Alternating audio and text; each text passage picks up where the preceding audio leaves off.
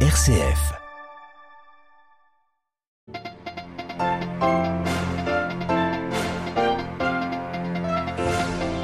Les enfants parmi les victimes dans la guerre au Yémen, 10 000 ont été tués ces sept dernières années. Nous entendrons le représentant de l'UNICEF dans le pays. Dans ce journal également en direction le Mali, l'armée française annonce la mort d'un commandant d'un groupe djihadiste très actif dans la région. Enfin, c'était il y a 10 ans, le groupe séparatiste basque l'ETA abandonnait les armes après 40 ans de lutte armée. Nous reviendrons sur la réconciliation au Pays basque et sur le sort des prisonniers de l'ETA. Dans notre dossier en fin de journal. Radio Vatican, le journal, Marine Henriot. Bonsoir à tous. Le Conseil de sécurité des Nations Unies exige de nouveau un cessez-le-feu immédiat au Yémen. Le, conflit s'est intensifié depuis plusieurs semaines, notamment autour de la ville de Marib, assiégée par les rebelles Houthis. Ces derniers subissent de nombreux bombardements aériens tirés par la coalition arabe menée par l'Arabie saoudite, qui affirme notamment avoir tué 82 rebelles.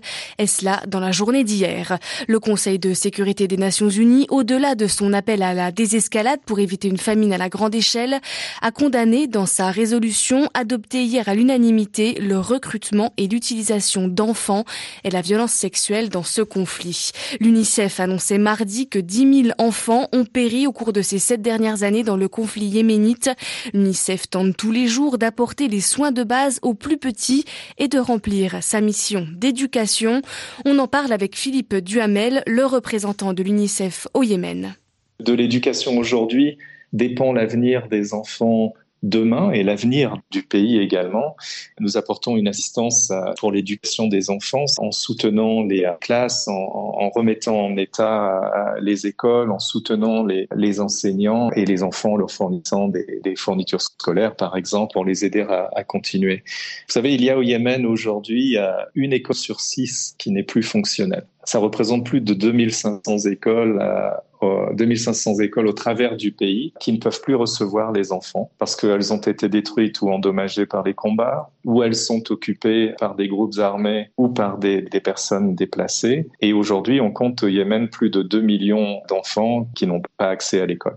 Euh, ce ne sont pas des activités qui sauvent la vie de ces enfants immédiatement. Euh, ce sont des activités extrêmement importantes pour la santé mentale de ces enfants parce que l'école amène une forme de normalité dans leur vie, mais c'est aussi donner euh, à ces enfants une éducation qui sera absolument cruciale pour leur avenir. Hmm, voilà Philippe Duhamel, représentant de l'UNICEF au Yémen. Il était interrogé par Xavier Sartre. Grande journée de manifestation ce jeudi au Soudan. Les partisans d'un pouvoir civil se sont réunis devant le Parlement d'Oumdourman et dans les rues de Khartoum. En réponse notamment au sitting des militants pro-pouvoir militaire, ils sont rassemblés depuis ce week-end. La police a tiré des gaz lacrymogènes sur la foule. Nous y reviendrons demain matin dans notre journal de 8h30 avec un reportage de notre correspondant sur place. En RDC, les élèves demandent à retourner en classe. La rentrée scolaire aurait dû avoir lieu il y a trois semaines, mais la grève des enseignants s'éternise. Alors des centaines d'élèves ont pris d'assaut dans la matinée le siège du Parlement à Kinshasa pour faire entendre leur voix. Ils ont été reçus par le vice-président de l'Assemblée nationale, à qui ils ont fait part de leur volonté de retourner sur les bancs de l'école.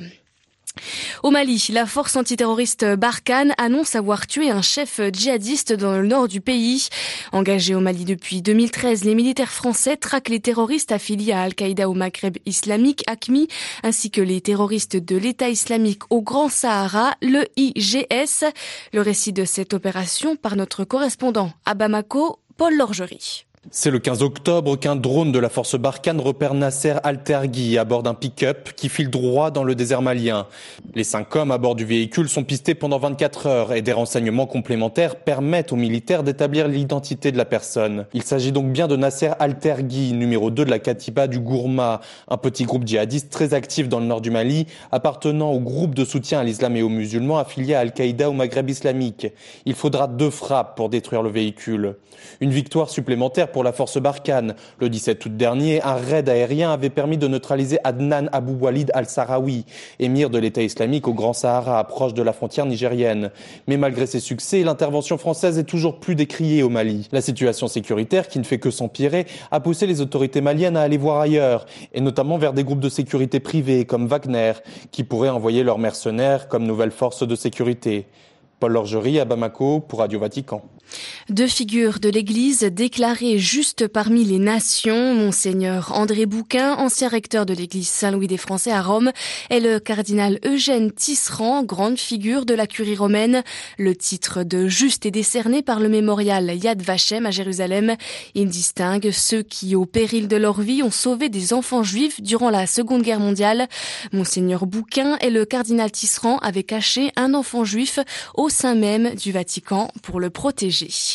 En bref, la semaine sociale des catholiques italiens se tient jusqu'à dimanche dans le sud de l'Italie, dans les Pouilles. Dans un message partagé aujourd'hui, le pape François appelle une nouvelle fois à une conversion profonde, celle de l'écologie du cœur. Ce message est à retrouver sur notre site internet www.vaticannews.va. C'était le 20 octobre 2011, il y a maintenant dix ans, le groupe séparatiste basque, l'ETA, annonçait l'arrêt définitif de son activité armée après plus de 40 ans de violence. Un tournant majeur pour le Pays basque qui s'efforce toujours aujourd'hui de solder ce passé sanglant. Cette semaine, d'anciens dirigeants de l'organisation, classés comme terroristes par l'Union européenne, ont lu une déclaration demandant pardon à toutes les victimes du groupe séparatiste, une première. Une première et un pas supplémentaire dans la réconciliation au Pays basque qui demeure suspendue néanmoins à plusieurs questions, dont une prime sur les autres, la politique pénitentiaire. Il reste en effet 200 prisonniers de l'ETA de part et d'autre de la frontière franco-espagnole. De leur avenir et réinsertion dépendra en somme la paix sociale. On écoute ce soir l'analyse de Eguzi Urteaga, sociologue, professeur à l'Université du Pays basque. Dès l'annonce de la fin de la lutte armée, donc il y a dix ans, des pas ont été accomplis par la gauche nationaliste basque. Et on a constaté que depuis, en 2017, il y a eu donc le désarmement de l'ETA, un an plus tard la dissolution de cette organisation. Et postérieurement il y a eu une négociation avec les ministères de la justice respectifs pour que aussi bien la France que l'Espagne modifient leur politique pénitentiaire. Justement, y a-t-il encore des prisonniers de l'ETA et comment envisage-t-on leur réinsertion? Progressivement, cours des dix dernières années, les prisonniers de l'ETA donc euh, ont été libérés, mais encore aujourd'hui, il y a plus de 200 prisonniers dans les prisons euh, espagnoles et 29 prisonniers de l'ETA donc dans les prisons euh, françaises. L'une des questions qui se pose est celle de l'application du droit commun concernant ces prisonniers, compte tenu du fait que des politiques d'exception ont été appliquées au cours des dernières années, bien qu'il y ait eu une flexibilisation de la politique pénitentiaire de part et d'autre de la frontière franco-espagnole, il reste encore nombre conséquente de prisonniers. Dans cette optique-là, se pose la question de ce qui va advenir, notamment des prisonniers purgeants de longue peine. Certains d'entre eux ont passé déjà plus de 30 ans en prison. Il y a également la question des prisonniers femmes, la question des prisonniers euh, malades.